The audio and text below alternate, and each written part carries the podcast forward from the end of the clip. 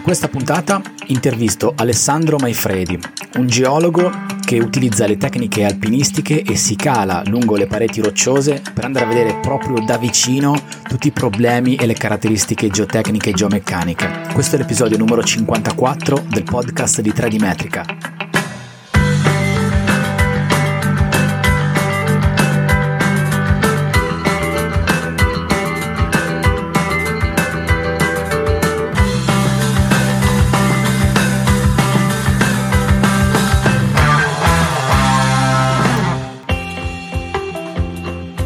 Ciao e benvenuta, benvenuto in una nuova puntata del podcast di 3D Metrica. Io sono Paolo Corradeghini e questo è il podcast dove si parla di topografia, di rilievi, di strumenti, di software, di mappe, di geomatica, di cartografia.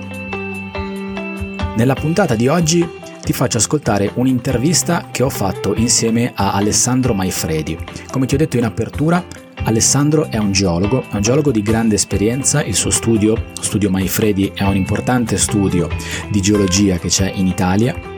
Ha una grande esperienza nello studio delle pareti rocciose. Alessandro è specializzato nello studio, nell'analisi delle caratteristiche geomeccaniche, eh, geologiche e anche nell'analisi dei dissesti idrogeologici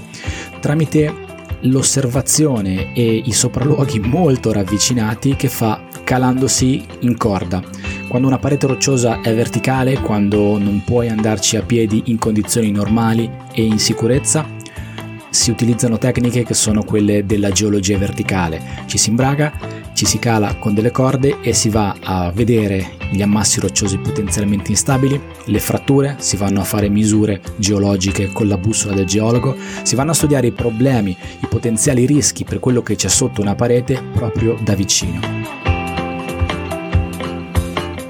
Con Alessandro abbiamo fatto una chiacchierata perché mi interessava molto il suo punto di vista e il suo parere per quello che riguarda le tecniche di rilievo tridimensionale, le nuove tecnologie di rilievo 3D che permettono di acquisire dati di elementi così critici e caratteristici come le falese verticali e le falese rocciose senza doverci andare fisicamente a piedi. E volevo sapere qual era il suo punto di vista e la sua opinione sulla effettiva efficienza e efficacia di questi dati proprio da parte di un geologo che lavora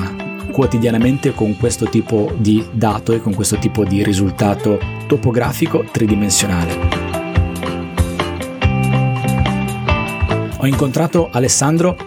durante il Demo Day che c'è stato a Genova eh, la settimana passata, adesso siamo a maggio 2019, se ascolti questa puntata un po' di tempo dopo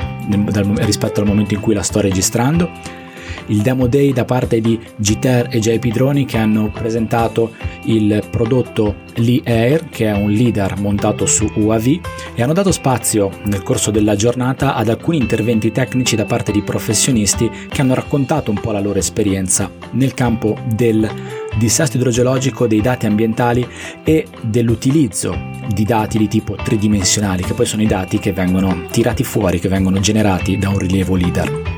Mi ha colpito molto la presentazione che ha fatto Alessandro ha portato una serie di casi molto eh, emblematici, molto diretti, con delle immagini che parlavano davvero chiaro. Lui ha raccontato un po' di eh, progetti, di studi che ha fatto in giro per il mondo e alla fine della sua presentazione l'ho braccato e gli ho chiesto di fare una chiacchierata insieme a me per fare questa intervista, per questa puntata del podcast. È stato molto gentile, io lo ringrazio sin d'ora e adesso ti lascio alla chiacchierata che abbiamo fatto insieme. Non prima però di ricordarti veramente velocemente che trovi tutte le informazioni per quanto riguarda 3D Metrica all'indirizzo web www.3dmetrica.it. Trovi i contatti per metterti in comunicazione con me, trovi le puntate di questo podcast, trovi gli articoli del blog, i video che rimandano al canale YouTube, trovi anche il modo per diventare un finanziatore e supportare 3D Metrica nella condivisione, nella creazione e nella condivisione di contenuti legati alla topografia. Ora però non ti rubo assolutamente altro tempo, ti lascio all'intervista, alla chiacchierata che abbiamo fatto insieme io e Alessandro Maifredi di Geologia Verticale. Noi ci sentiamo alla fine.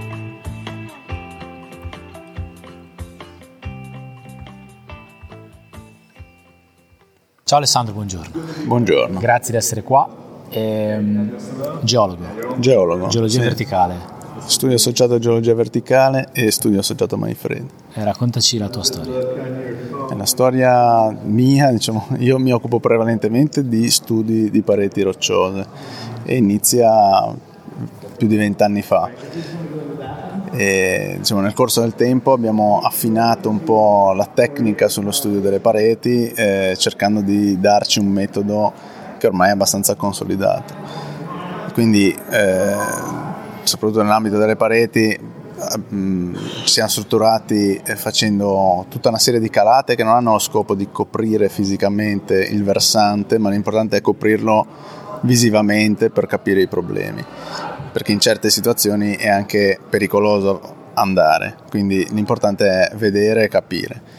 È chiaro che con le nuove tecnologie che ci sono oggi, con i droni, con eh, la fotogrammetria, tutto questo può essere molto di aiuto quello che abbiamo visto con l'esperienza diciamo, dei, nei vari anni è che comunque queste tecnologie vanno affiancate da un operatore, nel senso che danno un utilissimo supporto, ma lasciano comunque eh, dei, dei, dubbi. Quindi eh, è importante che non ci si affidi solo alle nuove tecnologie. Eh, ma l'operatore sul terreno è, rimane per fortuna una parte importante del, del, lavoro. Quindi il lato umano nella parte della geologia di parete, eh, io dico anche fortunatamente, non è ancora eh, escludibile.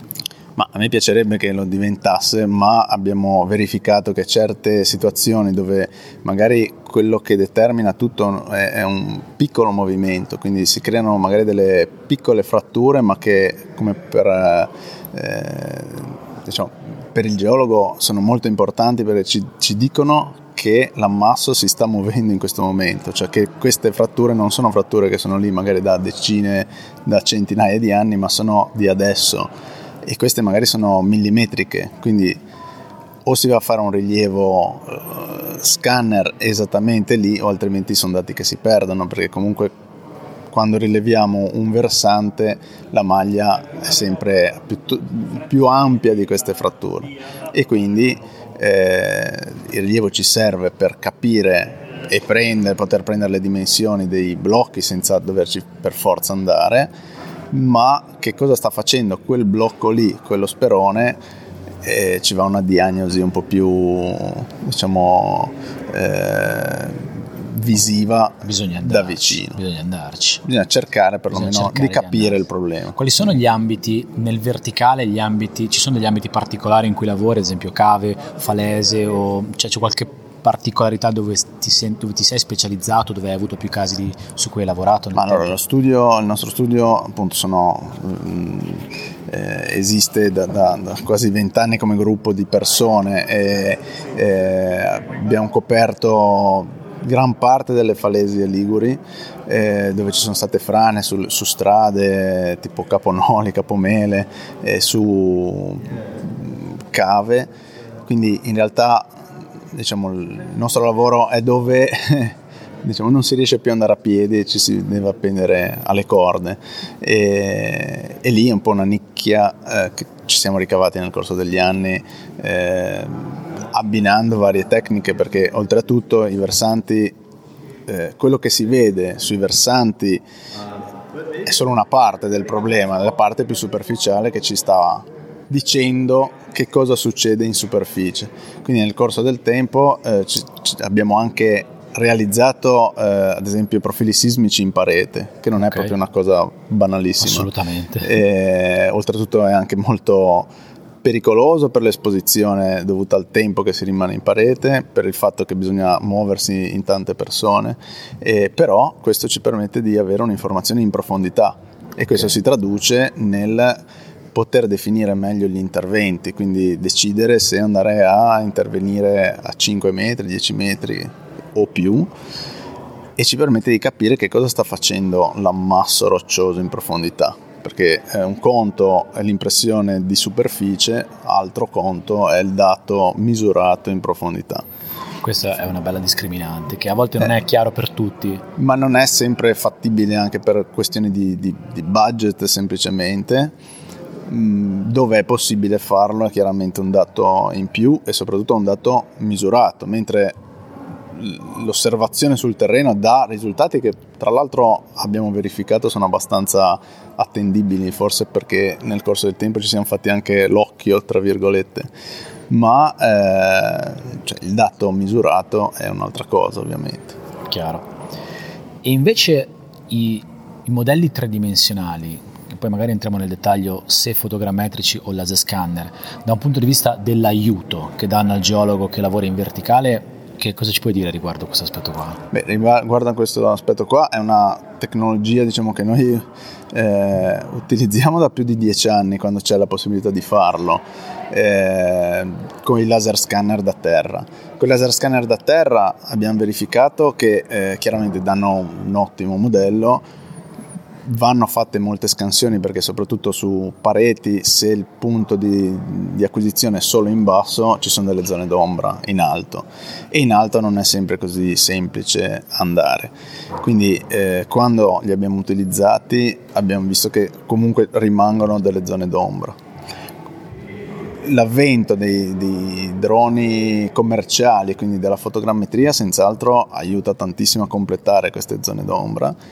soprattutto permette di avere delle ortofoto, delle fotografie, eh, quindi vedere, perché un conto è il dato a punti, dove nel complesso abbiamo la nostra cava, nostro, la nostra parete, un conto è quando ci avviciniamo, che questa nuvola sgrana e quindi il nostro blocco, il nostro soggetto diventa un qualcosa di molto eh, immateriale. Quindi per, per, il tuo lavoro la parte della fotografia legata al rilievo 3D è una parte importante attualmente è una parte che stiamo usando tantissimo. Noi, anzi, nel, in tutto il periodo ante tecnologia, diciamo, abbiamo lavorato moltissimo sulle foto, quindi il nostro lavoro era un riporto grafico su prospetti eh, quanto più possibile, or, più possibile ortogonali prevalentemente eh, appunto per questioni di, di, di, budget che in genere sono abbastanza limitati e quindi non c'era la possibilità di usare tecnologie più avanzate con la fotogrammetria è fondamentale, cioè la troviamo perlomeno uno strumento estremamente utile perché oltre al dato metrico ci dà il dato visivo, quindi ci permette di, di capire di quale punto della parete stiamo parlando perché lo vediamo e ci permette di risalire alla fotografia perché nel modello diciamo, le immagini vengono anche un po' distorte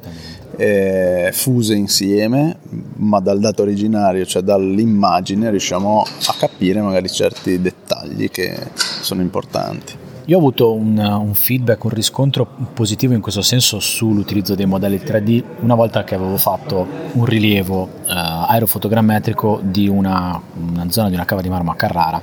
dove era previsto di aprire un sotterraneo. Quindi c'era una sorta di ammasso che aggettava fuori e il, il geologo incaricato ha richiesto un modello 3D o un rilievo aerofotogrammetrico perché voleva capire un attimo come fosse abbiamo, ho fatto il rilievo, poi l'ho risentito e ho detto guarda è stato utile perché ehm, io in parete ci sono andato, ma in questo modo con il tuo modello sono riuscito a fare una calata rispetto a quelle che se no avrei dovuto fare che sarebbero state 5 o 6 e in termini di tempo, in termini di costi poi è stato molto utile. utile. Eh, quindi c'è anche questo aspetto, nel senso che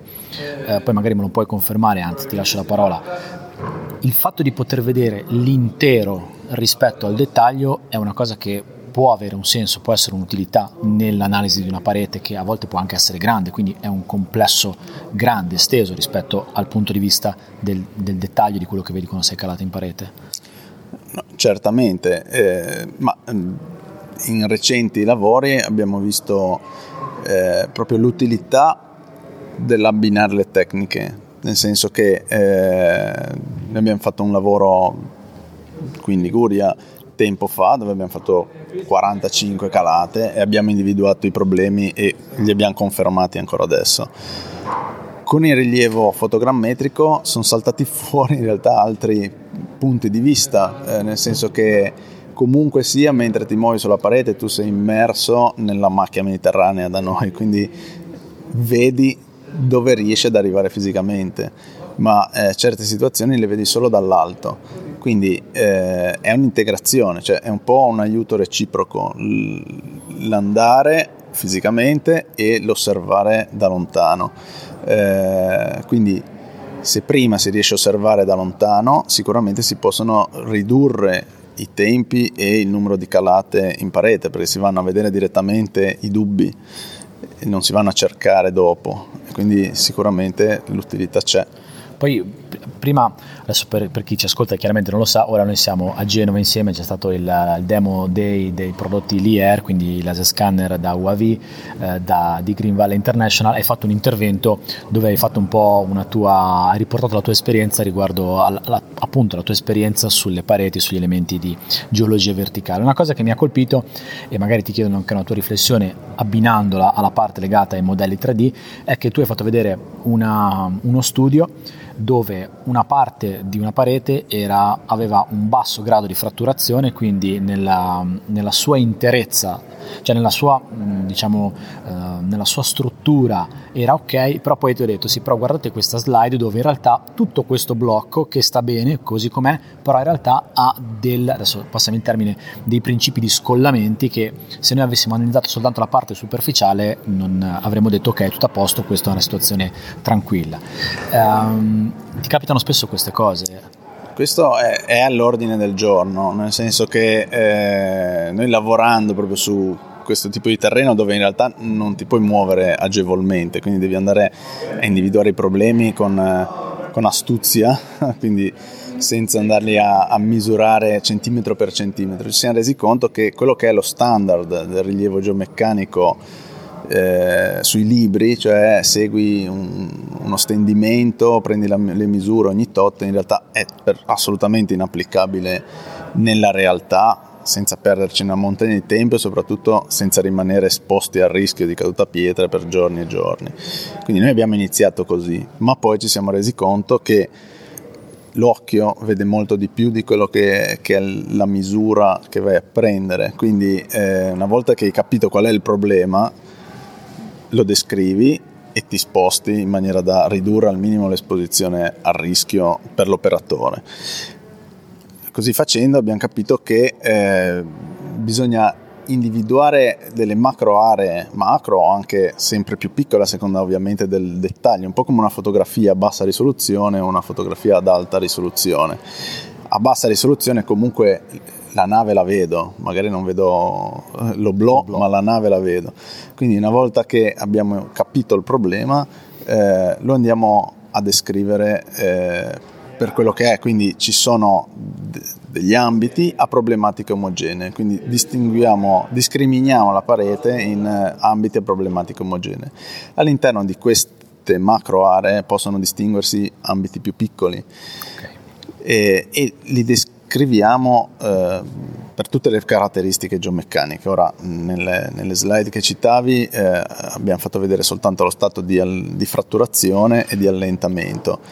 Ed è abbastanza normale, cioè dove abbiamo una situazione di, eh, in quel caso lì era una situazione di poca fratturazione, quindi fratture molto spaziate, quindi l'impressione è che possa essere una zona sana, di versante, eh, perché le fratture sono molto spaziate, ma c'era uno stato di allentamento molto intenso, quindi le fratture erano molto aperte, quindi avevamo in realtà dei monoliti di 30 metri che si erano spostati di diversi centimetri, quindi una situazione che apparentemente era di, di stabilità più che altre parti dava l'impressione di, di, stabilità. In realtà era molto più pericolosa perché tenere in piedi dei pilastri di 30 metri non è così Banale. immediato. Il, l'utilizzo dei mezzi aerei, prima hai parlato uh, del fatto che utilizzate la tecnologia 3D, quindi di scanner da tanto tempo. Uh, I droni sono arrivati nel mercato, diciamo, aperto a tutti da 5 anni, 4 anni io ho lavorato tanto nel dissesto idrogeologico, so perfettamente le difficoltà che ci sono nell'andare a vedere le cose quando i piedi non ce li puoi mettere o quando se ce li puoi mettere lo fai con grandi rischi o con grandi costi. Uh, gli droni in che modo hanno aiutato il tuo lavoro, sia da un punto di vista anche della semplice immagine dove non puoi andare a piedi, ma anche della possibilità di ricostruire dei modelli prendendo dati dove non puoi andare a piedi? Eh beh, ehm, aiutano, io sono pilota anche ma da non molto tempo quindi è, diciamo, è un work in progress okay. eh, eh, aiutano parecchio perché comunque riesce ad avere delle immagini che non sono le, le immagini da terra, quindi è un punto di vista eh, più diciamo, a favore di gravità, cioè guardi il masso da dove è lui okay. e quindi riesci a capire dove, dove, potrà andare. In più riesce a ricostruire il, il territorio, quindi ha un'importanza fondamentale. Oltretutto diciamo, gli scopi per un geologo non, non sono quelli di andare a raggiungere il centimetro, cioè quando abbiamo la morfologia de, dei luoghi, quindi eh, l'andamento dei canali principali dove poi andranno a rotolare questi massi, eh, ce n'è d'avanzo, quindi non siamo alla ricerca del, eh, del centimetro, siamo alla ricerca, diciamo, stiamo cercando di capire che cosa succederà. Teniamo conto che poi i software che si occupano di rotolamento massi semplificano ulteriormente le mesh, quindi eh, bisogna cercare un punto di incontro operativo perché poi la ricerca arriverà a fare mesh con triangoli veramente centimetrici, di fatto nella realtà poi non si utilizza neanche questo iperdettaglio. Eh, l'importante appunto è riuscire a capire dove and- realmente dove andranno a rotolare questi blocchi e a intercettarli eh, prima che arrivino nelle aree che vogliamo proteggere. Eh, trovo molto d'accordo con questa cosa. Io anche quando mi occupavo di dissesto ho fatto un po' di analisi di caduta massi e una cosa che avevo percepito, però non ancora lavorando su dati 3D da laser scanner o da APR, quindi da fotogrammetria, era che bisogna stare attenti ad usare dati spin, troppo spinti perché altrimenti quello che succede è che il modello di rotolamento massi rischia di essere falsato perché fondamentalmente tu fai rotolare i massi su un elemento rigido che ha dei coefficienti di restituzione però comunque è un elemento rigido e quindi se hai un modello troppo spinto oppure addirittura se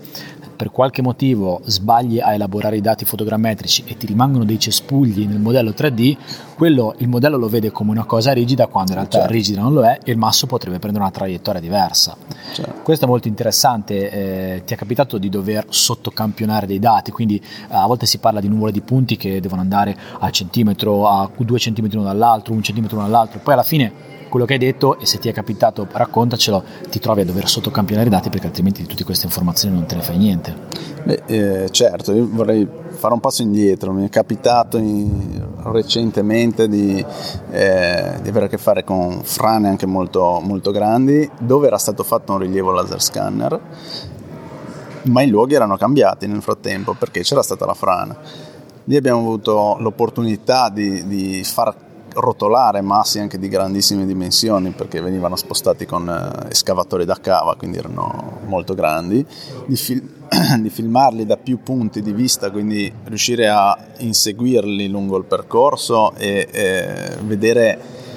eh, che cosa facevano all'impatto con i vari terreni. E in quel caso lì però non, es- non esisteva un rilievo dello, del terreno su cui stavano rotolando i massi quindi abbiamo fatto una ricostruzione fotogrammetrica da terra, dal versante opposto della vallata, eh, con una macchina, una macchina fotografica normale. Eh, ci siamo ricostruiti il canale in cui stavano rotolando i massi per poter poi avere un, un, diciamo, i coefficienti di restituzione dei terreni su un modello reale, non sul modello eh, antefrana. E per quanto riguarda invece il sottocampionamento, eh, sì, eh, certo, un, un albero, se non, li, se non, diciamo al modello che è un albero, per, per, per, il modello quello è un torrione di rocce, quindi esatto. ovviamente è, è, un problema sul rotolamento, però mh,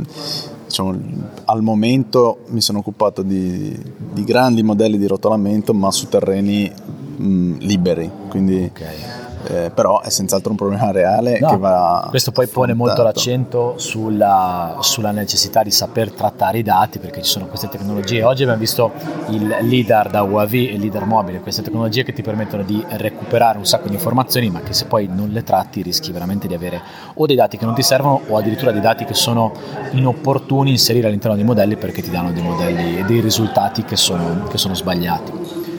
com'è calarsi in parete? Eh, da, da, un lato al suo perché sotto tutti i punti di vista eh, bisogna stare molto attenti, nel senso che cioè, il pericolo è dietro l'angolo e, e quindi va fatto con accortezza. Diciamo che eh, i primi tempi eh, la mentalità era quella di dover fare per forza tutta la calata fino in fondo. Piano piano, quando cominci a sentir fischiare le pietre, ti rendi conto che è sufficiente vedere bene tutti i problemi e se poi la tecnologia ci aiuterà ulteriormente cercare di andarci il meno possibile in realtà però al momento, allo stato attuale, ancora nel 2019, ci siamo resi conto che nonostante la tecnologia sia un enorme aiuto, ci va la validazione di qualcuno che ha visto il problema da vicino. Nelle slide che hai fatto vedere eh, ce ne sono state alcune in conclusione che sono molto significative, che parlano del fatto che possiamo fare tutti i rilievi che vogliamo, possiamo dare tutti i dati densi come vogliamo, accurati, ma se poi quello che si fa sul territorio sono delle, hai fatto vedere delle immagini con delle reti paramassi senza funi di rinforzo, addirittura agganciati con barre totalmente inadeguate, alla fine tutto questo si vanifica perché alla fine è come metterci praticamente niente. Cioè, eh, com'è lo stato della difesa dal rischio idrogeologico in Italia, o quantomeno sulla Liguria, visto che è un ambiente estremamente sensibile esposto a questo tipo di problema? Ma, eh, si vedono un po' interventi di ogni, di ogni, genere. Quello che abbiamo cercato di fare negli anni è proprio quello di andare a, a discriminare su un versante quelli che sono i problemi da punto a punto perché in genere si vedono interventi che vanno mediamente bene e mediamente male su tutto il versante, nel senso che in certe aree eh, l'intervento risulta sovradimensionato, lo stesso intervento in altre aree risulta fortemente sottodimensionato. Quindi una parete, a meno che non sia una parete perfettamente omogenea, presenta sempre aree diverse, come dicevamo prima, quindi eh, a, a, problemi diversi bisogna eh, studiare interventi diversi. E questi vanno differenziati eh, anche fortemente, cioè in alcune zone basta magari una rete semplice, in altre bisogna andare a operare con pannelli fune o con tiranti addirittura, magari a 10 metri di distanza, quindi non si può fare un intervento, non esiste un intervento omogeneo che vada bene su, su tutto, soprattutto su versanti molto estesi. Soprattutto laddove andiamo a sottodimensionare in realtà stiamo buttando via una montagna di soldi perché comunque la superficie viene coperta ma con qualcosa che è solo una facciata, diciamo un'apparenza di sicurezza. E nella, nel monitoraggio delle opere, quindi immaginiamo di avere una rete paramassi con funi di rinforzo, chiodature, cose di questo tipo, l'utilizzo di APR, di droni, per andare a vedere soltanto lo stato di conservazione di un'opera o anche una barriera paramassi che ha subito una, un intervento di crollo per cui è parzialmente piena, una barriera di uh, contenimento per le colate di detrito lo utilizzate? È una, tecnica che ha i suoi vantaggi? Non l'abbiamo ancora mai utilizzato, sicuramente comunque anche le semplici immagini ci, dicono, ci permettono di vedere delle variazioni. È chiaro che se si misura ancora meglio, eh, certamente come monitoraggio, soprattutto se stiamo parlando di pilastri di roccia, beh lì bisogna, vanno, vanno, integrate le tecnologie, cioè ci va un qualche cosa che assicuri il dettaglio anche millimetrico, nel senso che un, un torrione di roccia può muoversi anche di 10 cm senza cadere, ma può essere eh, adesso in quella posizione in cui basta un millimetro per farlo venire giù, quindi non possiamo affidarci a un dato che non è certo, quindi comunque la parte topografica fa sempre la sua parte e anche strumenti direttamente installati sul, diciamo, su, sui giunti e, o su, su, chiodature profonde che quindi ci, ci, danno anche in tempo reale perché si possono installare sistemi di questo tipo l'andamento di quello che è il, il movimento. Anche perché ci sono movimenti stagionali cioè caldo freddo insomma, la roccia respira e si muove. Quindi a seconda di quando passiamo noi con un rilievo aereo beh, possiamo, cioè, non abbiamo la continuità del dato. Chiaro. quindi per chiudere, visto che adesso qua tra un po' ci mandano via dalla, dalla sala, ehm, allo stato attuale, quindi maggio 2019, eh, la geologia verticale in parete è supportata dalle nuove tecnologie, quindi è supportata dal rilievo 3D, laser scanner o fotogrammetrico, ma ha ancora una componente legata all'intervento umano, alla sensibilità del tecnico, all'interpretazione dei dati e alla vista da vicino di quello che succede. Secondo te cambierà qualcosa? Hai un auspicio per i prossimi anni, per il prossimo decennio in questo ambito utilizzando le tecnologie che ci sono adesso e poi magari chissà cosa ci sarà a breve? Beh, sicuramente diciamo, con le tecnologie di adesso, ma anche con quello che abbiamo visto oggi, quindi il leader da piattaforma aerea, eh, può avvantaggiare enormemente nella parte di acquisizione del modello e quindi eh, toglie un, una gran parte di incertezza. Certamente, eh, come dicevamo prima, non è la manna dal cielo, cioè è eh, un soli- una solida base, ma comunque poi il problema geologico che si ripercuote in profondità e quindi eh, il nostro rilievo si ferma alla superficie, quello che succede in profondità va capito eh, e studiato, quindi eh, ci vanno altre tecniche, parlavamo della sismica, ma anche l'osservazione diretta di un occhio esperto quindi non soltanto di un dato. Hai detto bene, è una cosa in effetti che fa riflettere, hai detto che il problema geologico non si ferma alla superficie, noi in realtà con questi metodi di rilievo guardiamo la superficie, ma bisogna andare in profondità.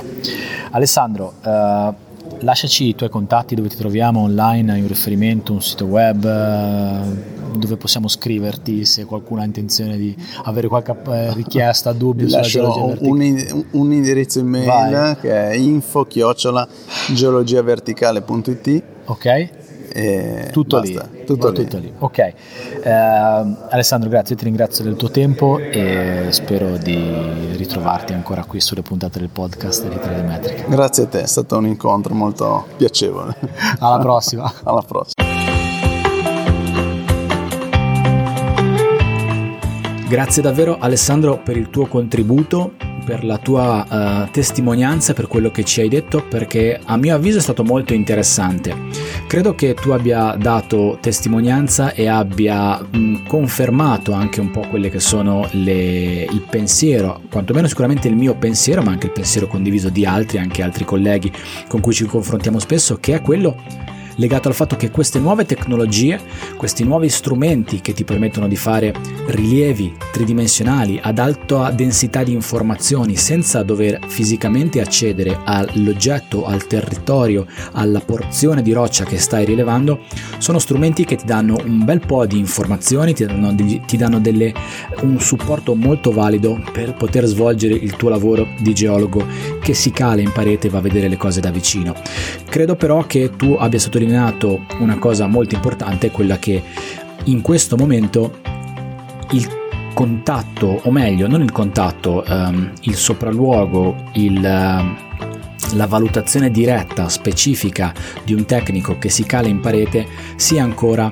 un elemento che è imprescindibile per quanto riguarda l'analisi di un problema così complesso, così critico come è quello del dissesto idrogeologico di crolli di masse e di elementi rocciosi da eh, pareti verticali che possono interessare elementi sensibili come tipicamente capita da noi in Liguria delle strade o degli insediamenti abitativi. Quindi ci hai dato il tuo punto di vista e hai messo in evidenza il fatto che la, gra- la grande utilità di questi strumenti è innegabile, ma comunque è ancora necessaria la sensibilità del singolo soggetto professionista che va a vedere che cos'è, cosa c'è oltre la superficie, perché una cosa che ha detto che secondo me è molto incisiva è che ok, la geologia um, non è soltanto quello che vedi in superficie, ma anche quello che va al di sotto della superficie. Prima di eh, preparare, di registrare questo intro e questo outro questa parte legata alla che è a corredo della chiacchierata che ho fatto con Alessandro ho, ho googlato un pochino ho trovato una presentazione eh, in PowerPoint che si riferisce a un quotidiano online proprio della mia città, della mia provincia, città della Spezia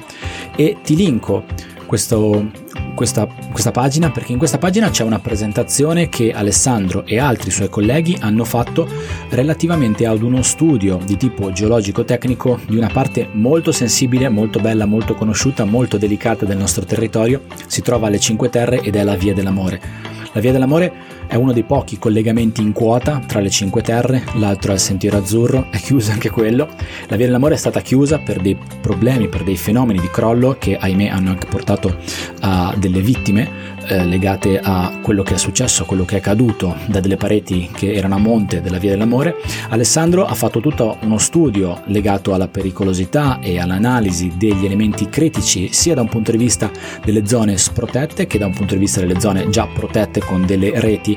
in aderenza e quindi mi fa piacere linkarti questa pagina se hai voglia di andare un po' più nel dettaglio e vedere un po' quello che è il lavoro, nello specifico quello che è il lavoro di Alessandro Maifredi. Se hai dubbi, se hai domande, se hai curiosità, se hai qualsiasi cosa ti venga in mente, Alessandro ti ha lasciato il suo contatto email che ti riporto anche nelle note dell'episodio. Se invece vuoi metterti in comunicazione diretta con me, ti ricordo che lo puoi fare utilizzando Telegram. Mi trovi su Telegram a telegram.me slash Paolo Corradeghini.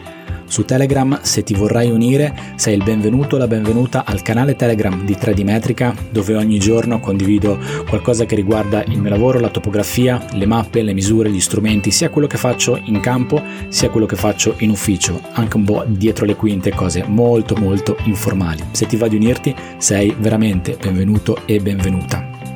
Su 3dmetrica.it trovi tutti i contatti per metterti in comunicazione con me, trovi gli articoli del blog, queste puntate del podcast, i link ai video su YouTube e trovi anche il modo per diventare un finanziatore di 3D Metrica. Chi sono i finanziatori di 3D Metrica? Sono persone che hanno deciso di dare il loro contributo e far sì che questo episodio del podcast, come gli altri episodi del podcast, così come gli articoli del blog e i video su YouTube, siano possibili, siano sost- economicamente sostenibili per me e mi danno una grande mano. Sono dei compagni di viaggio, sono anche eh, persone con cui mi confronto quotidianamente all'interno di alcuni gruppi che abbiamo creato apposta in cui ci scambiamo informazioni, in cui io credo, almeno io personalmente lo faccio, cresciamo un po' tutti quanti insieme. Se ti va di diventare un finanziatore di 3D Metrica, lo puoi fare andando su 3dmetrica.it alla pagina supportami, c'è il link diretto al progetto che ho aperto su Patreon che comunque trovi al link patreon.com slash 3D Metrica. E proprio perché sono così importanti ci tengo a ringraziare i finanziatori di 3D Metrica anche in questa puntata come in tutte le altre puntate del podcast che sono Marco Rizzetto, Luca Lucchetta, Fabrizio Comiotto, Luigi Giovanni Gennari, Michael Elisei, Stefano Chiappini, Alessandro Paganelli, Giampaolo Beretta, Gianluca Palmieri, Massimo Ratto Cavagnaro, Massimo Forcato, Martina Parini, Roberto Scolari, Alessandro Bruscagin, Loris Bergamin, Marzio Marinelli, Daniele Pesci, Mario Puppo, Gianluca Pavone, Cristian Giardelli e Tiziano Cosso. Grazie, grazie, grazie.